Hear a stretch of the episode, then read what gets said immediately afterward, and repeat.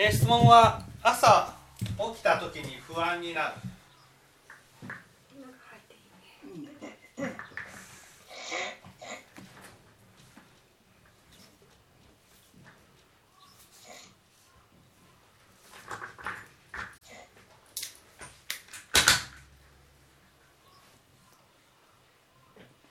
どうして不安なんでしょうかと。まずですね朝起きる朝の起きた時っていうのは一番ですね無防備な時なんです、ね、朝起きた時っていうのは一日の中で一番無防備な時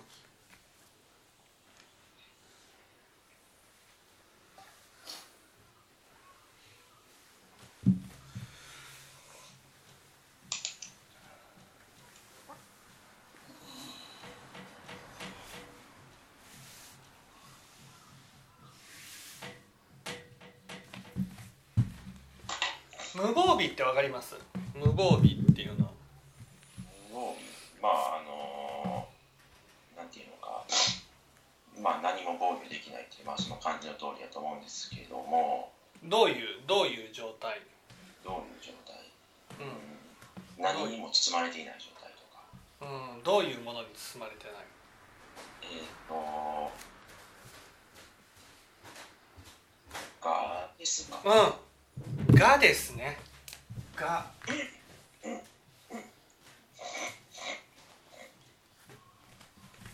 がっていうことは言葉を変えると？理想の自分とかですか？うん。がというのは？本当の自分ではないんですよね。うん。少なくとも。うん。この場合自分を守るがって何ですか？自分はえ自分っとあれですかねこうあるべきとか。自分を守るがこれはね私は正しい私は正しい。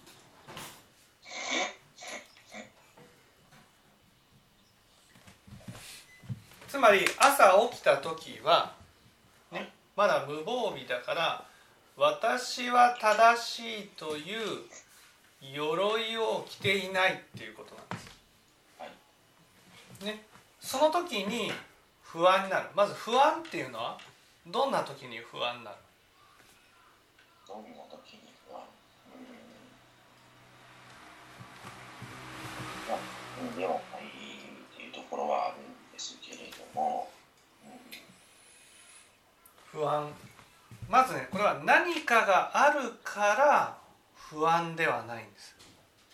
何かがあるからなんではない。そう何かがあるから不安っていう場合はねそれは自分が正しいところに立てない時に不安なんです。だからこれは何かがあるから不安じゃなくてもともと不安でで一日いろいろいろんなことをやりやっていくうちに私は正しいという我ができていくので不安が消えるだけなんです。うんうんうんうんだから常に不安っていうことですかね。そう常に不安。不安なんですだから常に私は正しいという鎧を着ずには折れないってことなんです。はい。はい。鎧を着てる間だけは安心しておれる。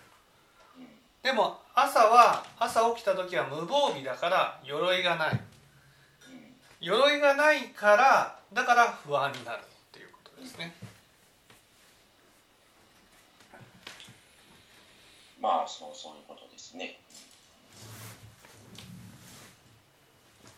でこの不安というのは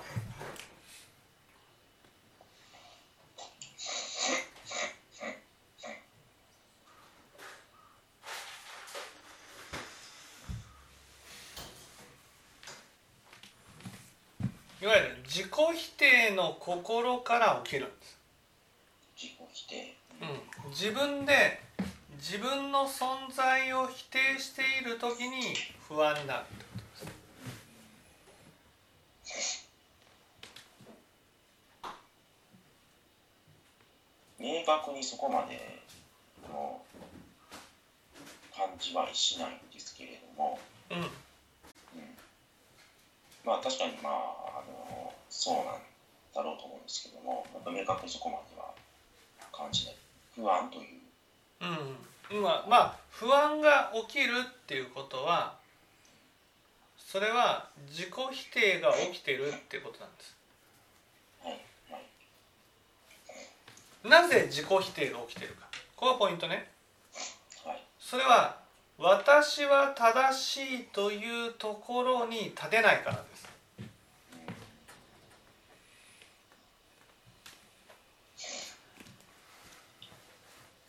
これは、えーとまあ、このこの状況っていうのは人それぞれですか？それともあの特定なんかあのそれなりの人に頭当てはまる話ですか？この話は。これはこれはですね、えーその特定の人いわゆる朝起きた時に不安になるっていうのはこれは特定の人です。特定の人でもその特定の人っていうのは、ね、特定の人っていうのは、ね、自己否定の心のある人だけが不安になるわけじゃないんです。はい自己否定の心はあっても不安にならない人がいるんです。それはどういう状況？それは朝起きた時に無防備にならない人です。ならない人。そう。つまり朝起きた時から私は正しいという我がある人です。それね今の話。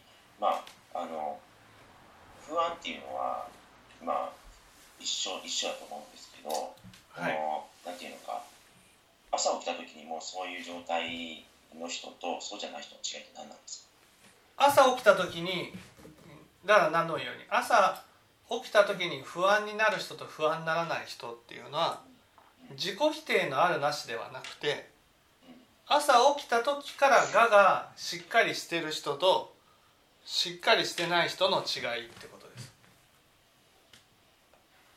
がががだけの話ですか我だけの話です。つまり自己否定のない人なんてねよっぽど仏法を聞いてないとないんです。ということはね本来ならみんな不安になるはずなんです。朝起きた時に。だけど朝起きた時に不安になる人もいれば不安にならない人もいる。それは私は正しいという我がしっかりしている人もいればしっかりしてない人がいるからなんです。はいどちらが不安が大きいかどちらだと思います？朝起きた時に不安になる人が不安が大きいのか朝起きた時に不安にならない人が不安が大きいのか不安が起きない人の方が根は深いなという気がしうます、ん。不安が起きない人の方が不安が大きいんです。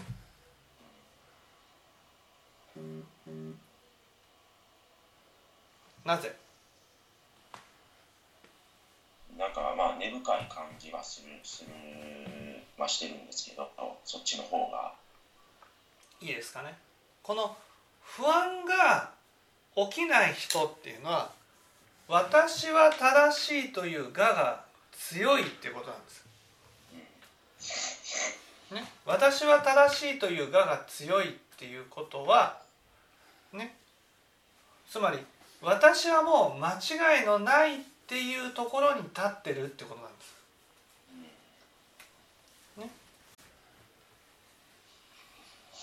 不安が起きてくるっていうのは私は100%正しいっていうところに立てないからなんです。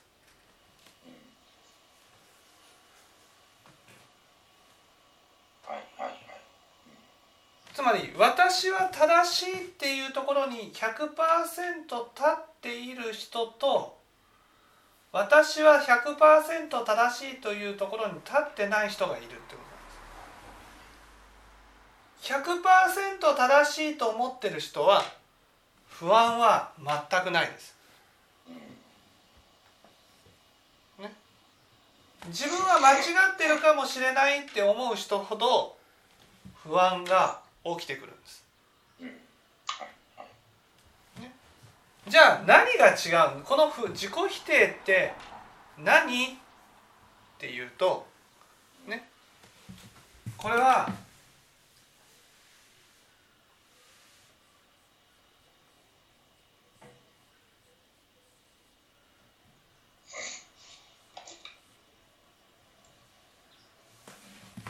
悪人は消えろっていう心なんで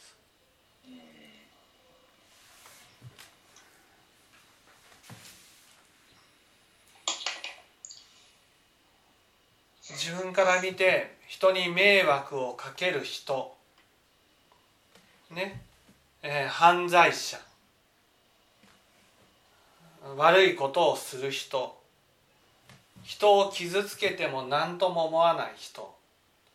自分から見て悪人に対してその人の存在を否定はね否定することはしていませんか？ってことなんです。ね、不安になるっていうことはね間違いなく悪人を否定してるんです。だけど初めは不安がなかった。なぜか。私は正しいっていうところに立っていたからです、ね、私は正しければ悪人になることはないから、ね、悪人に対して容赦なく責めれるんです。そうですね,、ねこれを仏教では知らずに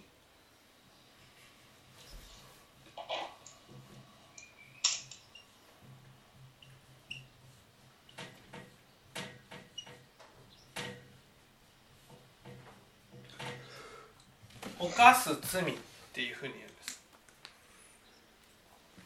ね、悪悪人を否定することはこれは悪人と思っている相手っていうのは自分の有意識で見ている相手だから当然自分自身なんです。悪人を否定することは自分自身を否定してるのと一緒なんです、ね、だからね当然のごとく跳ね返ってきた時にはものすごい苦しみとなるわけです。ね。だけど自分は正しいっていうところに立ってるので自分に報いが自分が悪人になることなんてないんだと思ってるんです。だから思いっきり責めれるんですよ。思いっきり否定できるんです、自分ね自分のやっていることが自分が悪人を否定していることがそんなに恐ろしい罪報いを受けるようなね結果になるんだっていうことを知らずに犯す罪なんです。ね、だからこれはものすごい不安を抱えているってことになるで。だけどね本当に誤解する人が多くてねそんなに大きな不安を抱えてるなら不安だと感じるはずだって思うんです。だけどね違うんです。不安が大きければ大きいほど不安を感じることができないんです。なぜなら自分は正しいってところにね100%立つからなんです。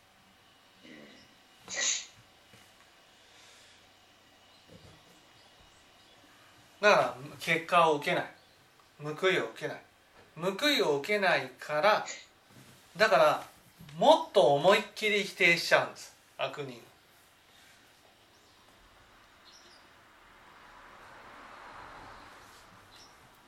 もっと思いっきり否定するから自分が悪いって思えない。だって認めたら自分のやった種まきが返ってくるから。だからもっと正しいところに立つ。じゃあ合田さんが最近不安になってきたのはどうして？どうして？まあ私は正しいというふうには思えなくなってきたんだろうという。そうですね。私は正しいっていうところに立てなくなってきたんです。立てなくなったら悪人を否定した分だけ自分に跳ね返ってくる。自分に跳ね返ってくる。そうなんです、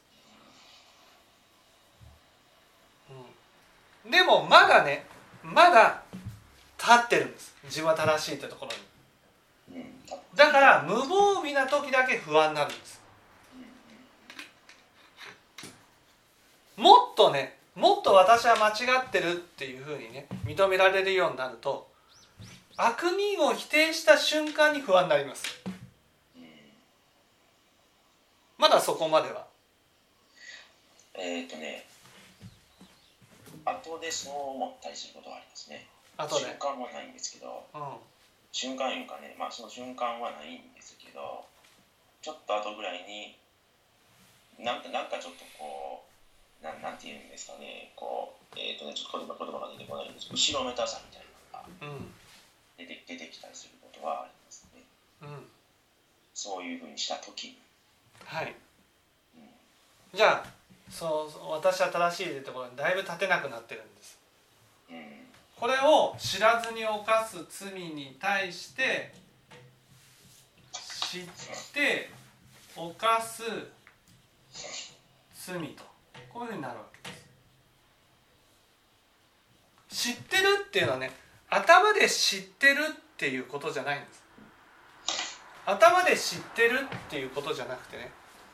ね。罪を犯したらちゃんと報いが来る状態ってことなんです。罪を犯したらつまり悪を悪人を否定したらその報いによって自分が否定されるように感じて不安になる。ということを分かってる。分かってるけどやっぱり悪人を否定しちゃうんです、うん、悪人を消えろっていう気持ちはまああんま減らないですね、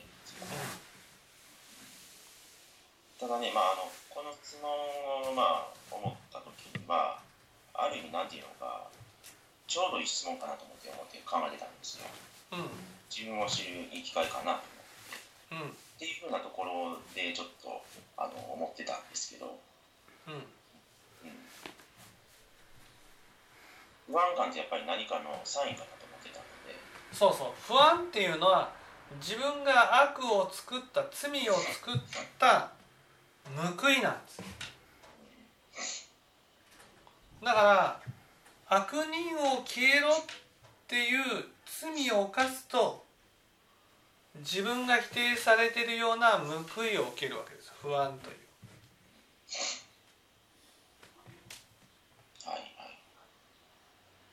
それが、ね、朝起きた時に感じる。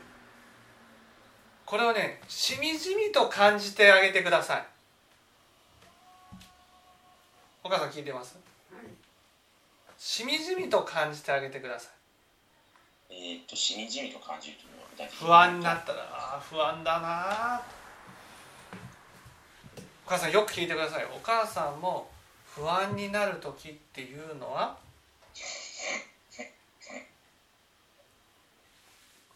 わかります？何かがあるから不安になるわけじゃないんです何かがあるから不安になるわけじゃないんです私たちは何かがあった時に不安になるっていうふうにね思ってるけどそれは私は正しいというが、ね、がが崩れそうになった時に不安になるだけなんです。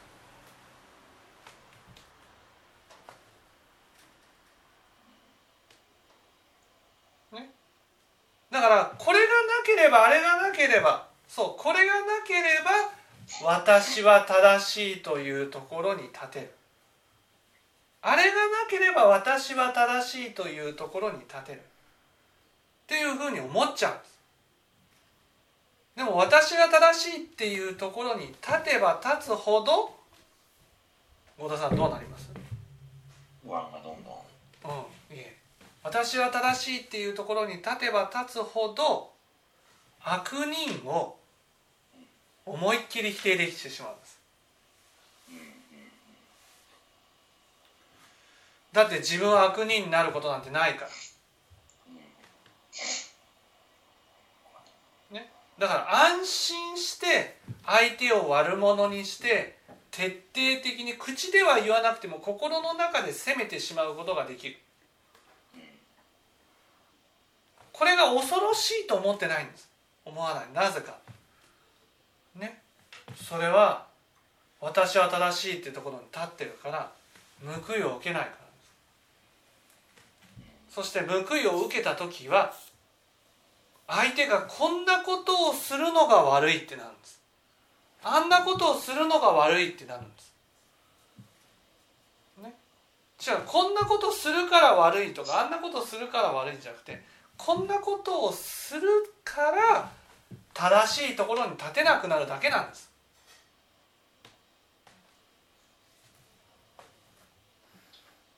ね、そこで不安になるのはこういうことがあったから不安になってるわけじゃないんです。ああいうことがあったから不安になってるわけじゃないんです。がが崩れそうだから不安になってるだけなんです。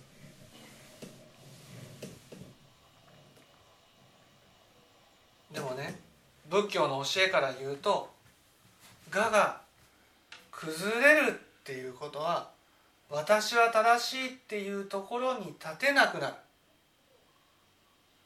立てなくなったらね罪を犯したら苦しみがやってくるという当たり前のことをちゃんと受け入れるようになるってことなんです。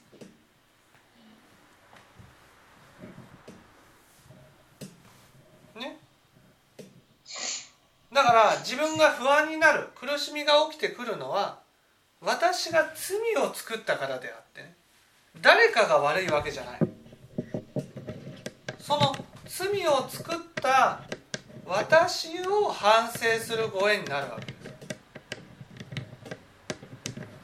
ね、私たちは、ね、罪を作ると不安になるって分かってるけどそれでも知っていても犯すんです罪を。だけどそうやって苦しみを受ければ心底分かるじゃないですかあもうやめようなに苦しい思いをするなら罪を作ることをやめようってなる。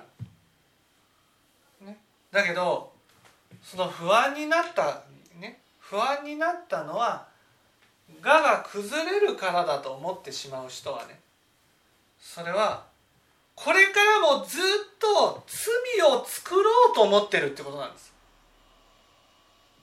ずっとねいや悪人は絶対否定するべきだろうと思ってるってことなんです。悪人を否定してどこが悪いんだっていうふうに思ってるってことなんです。だけど悪人を否定することは自分が苦しむだけなんです。ね。私は口には出してないから。関係ないんです。口に出すかじゃ心で思っていたらあなたが苦しむんです。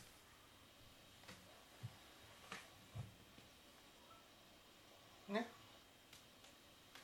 それを毎朝ね起きた時に不安になることを通してありがたいなと。罪を作っちゃいけないんだなっていうことを教えてくれてるんだなと。罪を作ったら悪人は消えろと思ったら自分はこんなにも不安になって苦しむんだなということを教えてくれるご縁なんだ。はい。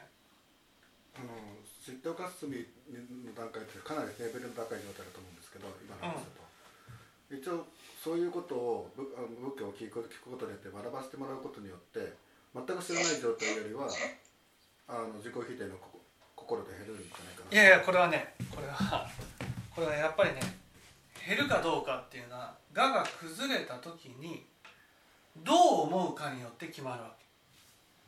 どう思うか。だから仏教を聞聞くっていうことはね仏教を聞くっていうことは私は正しいところに立てなくなるんじゃなくてその私が正しいっていう我が崩れた時にね普通は人が悪いって思うんです。人が悪いあの人がこんなことをするのが悪い。あんなことをするのが悪いっていうふうに思うんです、ね、なぜならこういうことさえしなければ不安にならなかったんだって思っちゃうから。でも仏教を聞くとこういうことが起きて不安になった時にあ不安なのはこういうことが起きたからじゃないんだと受け止められるんです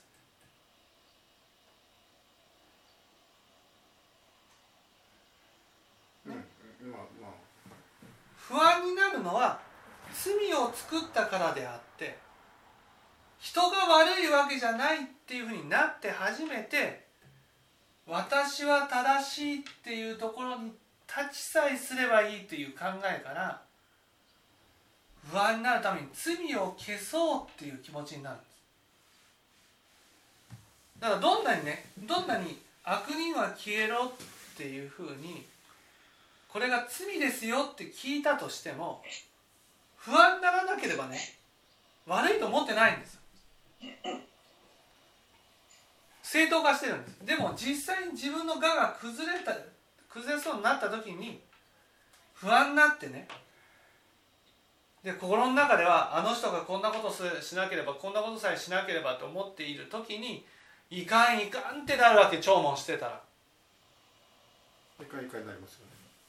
いかん？いかんって感じそういかんいかんいかんいかんいかん私はただねいわゆるあの人がこういうことをしたからとかこんなことしたからじゃなくて、ね、それは我が崩れただけであって不安になるのはもともと罪を作っていたからなんだ。ってことになるわ。なのであの執筆犯す罪ののレベルまでいった人は即あの跳ね跳ね返る跳ね返ってなくそうなくさなくちゃっていうかそういう感じになると思うんですけど注文してるしてる間だったら注文するんだったらあのすぐではないかもしれないけどあいかんいかんいかん。自分これは自分にもともと不安があったからだというふうになってでそれで反省するということがあると思うんですけど。うん聴聞してたね。聴聞していたらその人がやっぱりねこここはね本当すごく大事なところで大事なところ何が大事かっていうとね信頼会の聴聞してる人って多くの場合は聴聞は聴聞なんですよ。聴聞は聴聞になってるわけ。仏法は仏法になってるわけ。仏法を聞いてさえいればっていうふうになるわけ、ね、だから仏法を聞いていてもね。実際に日常生活に仏法があると思ってないんです。だから何かがあった時にあれが悪いんだっていうふうにしか思えないわ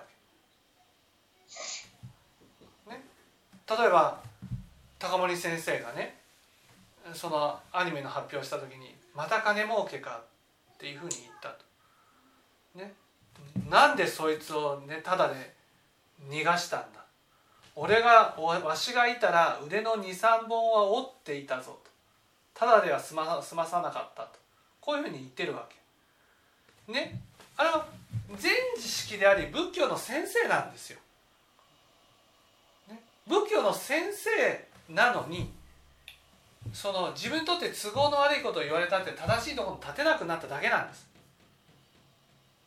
ね、その時に高森先生は不安になったわけもうそのそうなったらね不安にさせたこいつが悪いってなってそいつを腕の23本もっていうふうになるわけです。でそれを触れ回ってねお前もやらんかったのお前がやらんかったのかっていうふうになる。わかりますかね？その仏法を話してる人なんでしょっていうことなんです。仏法あなた仏法の教えを伝えてる人なんでしょっていう。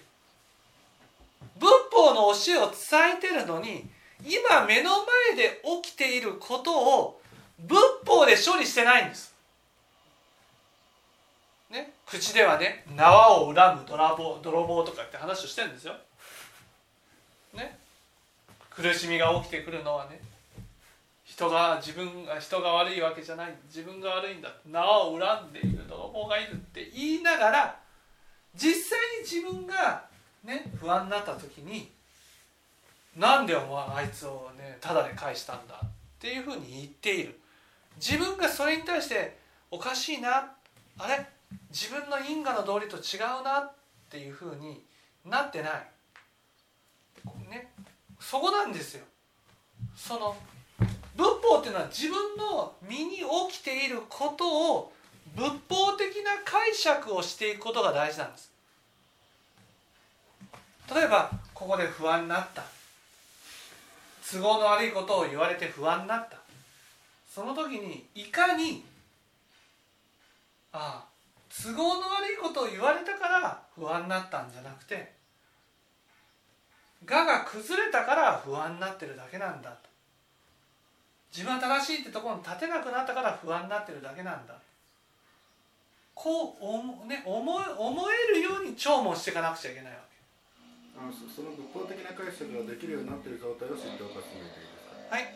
仏法的な解釈ができるようになった状態を知っておかす罪ええ仏法的な解釈ができるようになるとねなるとこの不安になるのはねそのお罪を作ったからだっていうふうに認識できるようになるんです。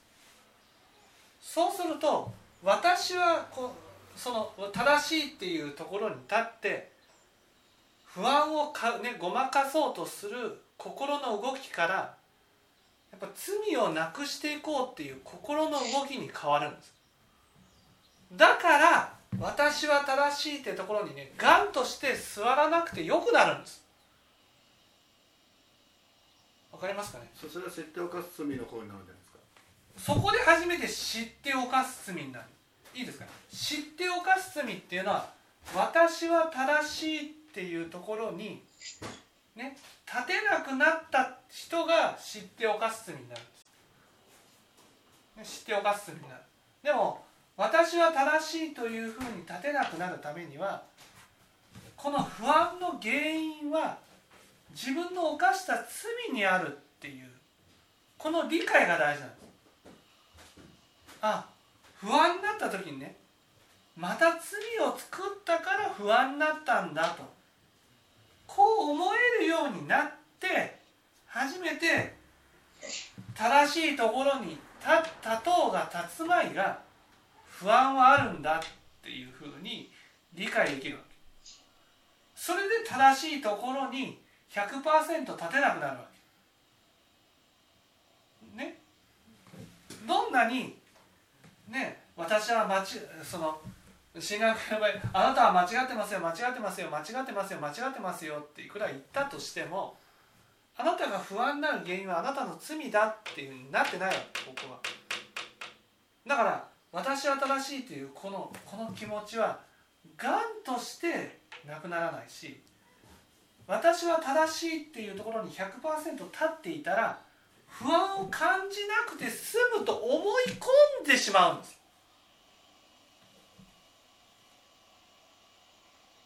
だから高森先生だったら、ね、また金儲けだっていう人がいなくなれば不安じゃなくなると思ってるんです。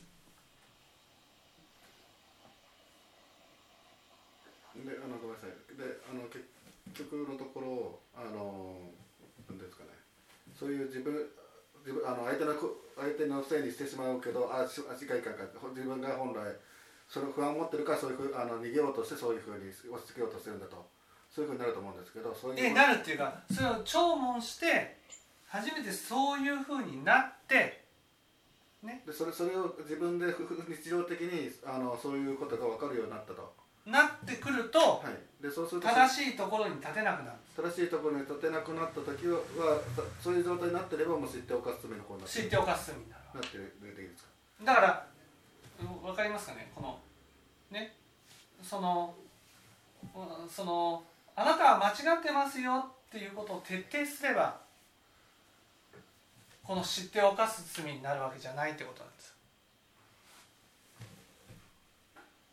ねあくまでも、ね、例えばお母さんまたお母さんが不安になりました。ね、それは例えばトイレだったらトイレのドアを開け開けておかなければ不安になるのはどうして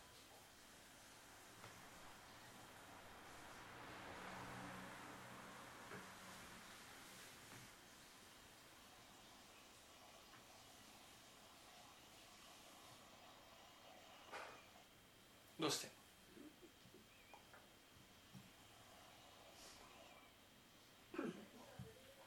自分が正しいところに立ってるようなあ違うんですよ。こうこうなるわ。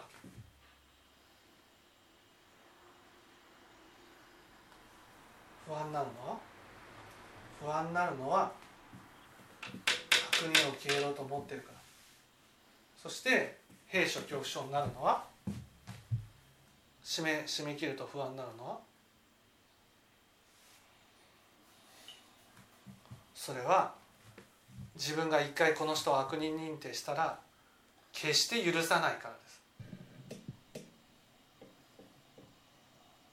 弊社恐怖症とは僕は分かんないんですけど。いわゆるその締めると不安になるってことはね周り中から責められてるように感じるってこと追い詰められてるっていうふうに感じるってこ逃げ道を作っていきたいというとそうそう逃げ道を作っておきたい。逃げ道を作っておきたいっていうことはね自分の中で許してもらえないっていうふうに思ってるってこと。ね。だからどうしてもこうなるわけ。お母さんの話を聞いて。わかるでしょ？私はた、ね、不安になるのは私は正しいと思ってるからじゃなくて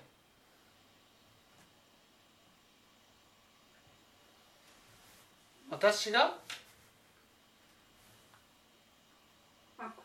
そう罪を作ってるからなんです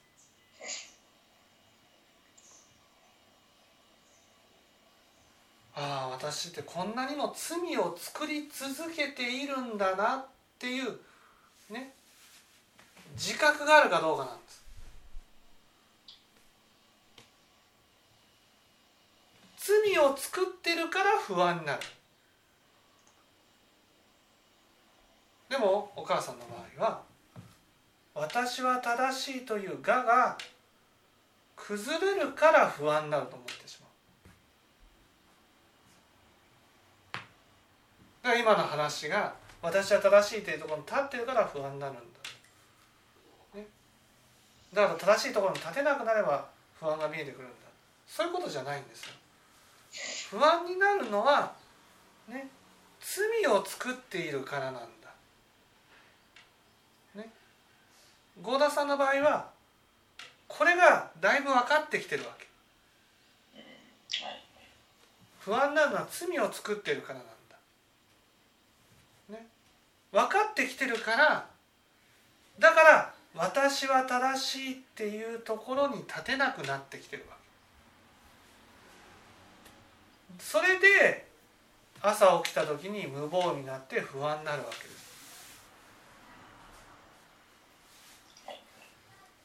ね。でもお母さんの場合はね。不安になった時に不安にさせる縁がなくなれば不安じゃなくなると思ってる。不安がなくなると。縁さえなくなれば不安はなくなると思ってる。だから不安を生み出す原因である罪に目がいってないわけああ私ってこんなにも罪を作ってるんだなと思えない。なぜか。思えないのは罪を作ってるっていうことを認めると正しいところに立てなくなる。だから何度聞いても消えるんです。でもね何度何度もよく理解してほしいのは不安になるのは罪を作ってるから、ね、罪を作ってるのはお母さんが悪いからじゃないんですよ。罪を作っていると苦しむんです。なんでこんなに私って不安症なんだろう苦しいんだろうっていうふうにねなった時にああこれは罪を私は作ってる。特にドアを閉めて不安になるのはそれは追い詰めてるからなんです。人を。具体的に口ではやってない体ではやってないけど心の中でその相手をね決して許すことなくね徹底的に追い詰めてるんです。それが跳ね返ってきて不安になるんです。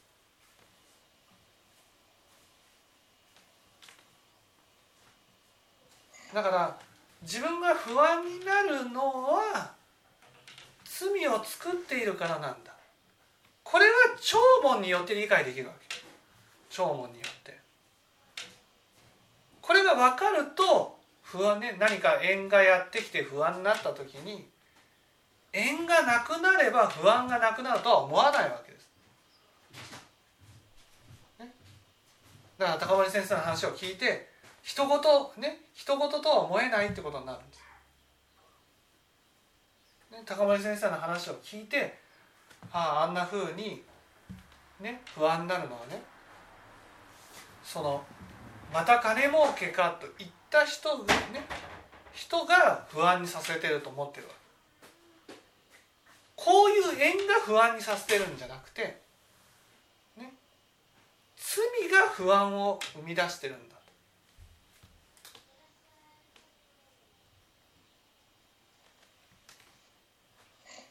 これがどれだけ理解できるかそれが臨終になった時に結果を受けるんですよ。臨終になると我が崩れる。その時に不安になる。仏教の教えがどれだけ分かってるか。分かってたらああ素直に罪をなくしていくしかないなっていうふうになる。だけど仏教の教えが分かってなければ手っ取り早く不安にならないように誰かを悪者にしてその人を責めてなんとか正しいところに立とうとしちゃう。そしたらね正しいところに立つために罪を作るのでその罪によってまた不安になりその不安によってまた罪を作る。それを延々と繰り返して地獄の底まで落ちていくことになるんです。だから仏教のこの教えはねなんていうんですかね仏教の教えなんだじゃなくて自分の、ね、苦しみを取り除くための教えなんだと分かっていただきたいんです。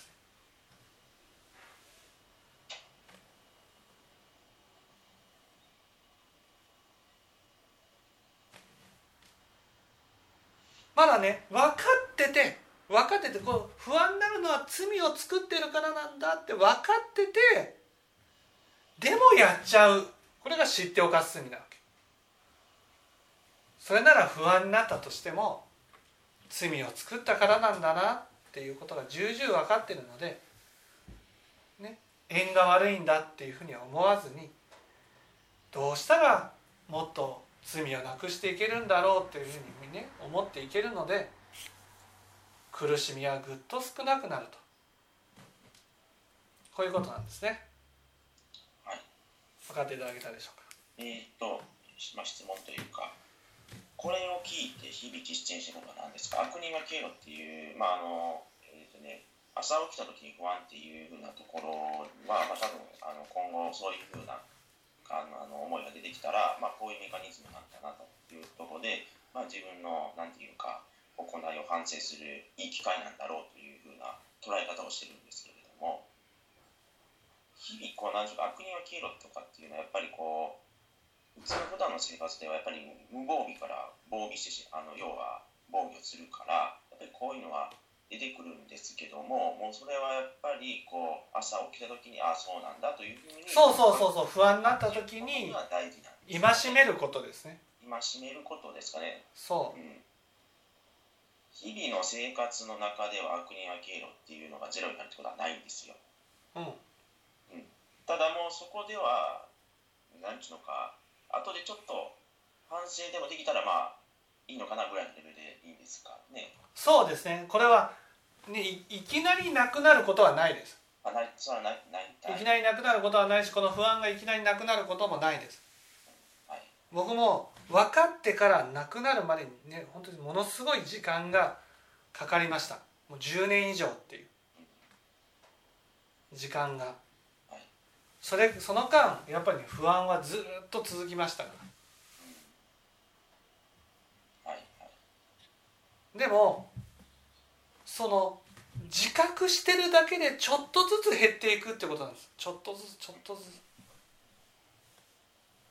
でその自覚してる自覚するタイミングというのがまあ僕の場合は今朝起きた時不安っていうのをやっぱり日々感じてるのでそれはその自覚する機会やというところを捉えてそういうふうに思っていくことがこう大事やということですね。そうですそうです。はい。はい。大体わかりました。はい